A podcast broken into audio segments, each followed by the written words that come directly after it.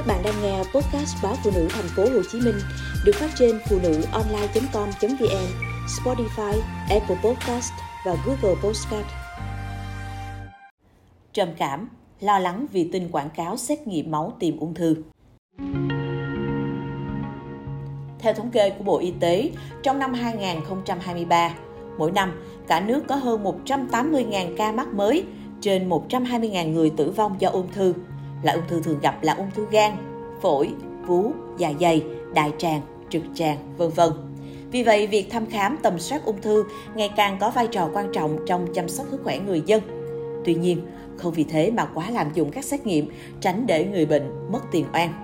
Bác sĩ chuyên khoa 2 Võ Đức Hiếu, Phó Giám đốc Bệnh viện Ung bướu Thành phố Hồ Chí Minh cho biết, thời gian qua bệnh viện thường xuyên tiếp nhận bệnh nhân đến tầm soát vì nhận được kết quả xét nghiệm máu nghi ngờ mắc ung thư. Hầu hết bệnh nhân trong trạng thái hoang mang, sợ sệt, lo lắng không thiết ăn uống vì nghĩ bản thân đã bị ung thư. Sau khi được bác sĩ trấn an, người bệnh mới cho biết có đi làm xét nghiệm máu dịch vụ. Kết quả ở cơ sở xét nghiệm nghi ngờ bệnh nhân bị ung thư bởi có một hoặc hai chỉ số về máu cao. Mặc dù bác sĩ cho biết các chỉ số đó không phải ung thư, bệnh nhân vẫn một mực muốn làm lại các xét nghiệm chẩn đoán mới an tâm ra về. Theo bác sĩ Võ Đức Hiếu, chỉ xét nghiệm máu để phát hiện sớm, sàng lọc ung thư là không chính xác. Xét nghiệm máu chỉ để phát hiện chất chỉ điểm ung thư hoặc dấu ấn ung thư. Bởi vì trường hợp bệnh nhân bị viêm nhiễm thông thường hay mắc một số bệnh khác thì các chỉ số này vẫn có thể tăng. Trong y khoa, vai trò chất chỉ điểm khối u là theo dõi sát các dấu hiệu liên quan của người bệnh hoặc đánh giá, theo dõi kết quả điều trị, không dùng xét nghiệm máu để sàng lọc, chẩn đoán mắc ung thư được. Ví dụ, các bệnh nhân có chỉ số CEA, CA153, CA125 cao. Nhiều người nghĩ ngay đến ung thư đại trực tràng, tụy, vú, dạ dày, phổi, buồng trứng vân vân. Thế nhưng, những chỉ số trên phần lớn là không đặc hiệu, nên dù có tăng, cũng không đồng nghĩa với người đi xét nghiệm chắc chắn bị ung thư, bởi có rất nhiều loại bệnh lý làm tăng chỉ số này. Bác sĩ Đức Hiếu nhấn mạnh, như vậy xét nghiệm máu tìm các chất chỉ điểm khối u, ung thư là xét nghiệm chỉ mang tính chất tham khảo. Nhiều người từ các chỉ số này cứ bất an, sợ hãi, dễ rơi vào rối loạn lo âu hay tiếp tục loay hoay thực hiện thêm các gói tầm soát khác.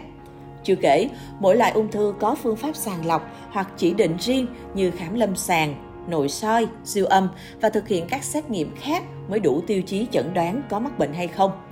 Các phương pháp này còn có sự khác biệt khi thực hiện trên nam và nữ hay một số loại bệnh ung thư không có biểu hiện bất thường trên các phương tiện chẩn đoán khi ở giai đoạn sớm.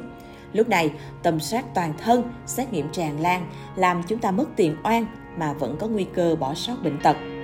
Bác sĩ Võ Đức Hiếu cho biết, nguy hiểm hơn, một số bệnh ung thư như dạ dày, đại tràng khi xét nghiệm máu thì các chất chỉ điểm không tăng quá nhiều. Điều này có thể dẫn đến tình trạng an tâm giả, khi người bệnh nghĩ sức khỏe của mình bình thường, dễ dàng bỏ qua các tầm soát đáng lẽ phải thực hiện như xét nghiệm phân, nội soi để tìm bệnh, dẫn đến người bệnh bị phát hiện muộn, vô tình bỏ qua cơ hội điều trị. Đặc biệt, sàng lọc ung thư thường có sai số nhất định, có thể do bác sĩ thăm khám và tư vấn bệnh nhân không tốt, không thông hiểu về sàng lọc ung thư.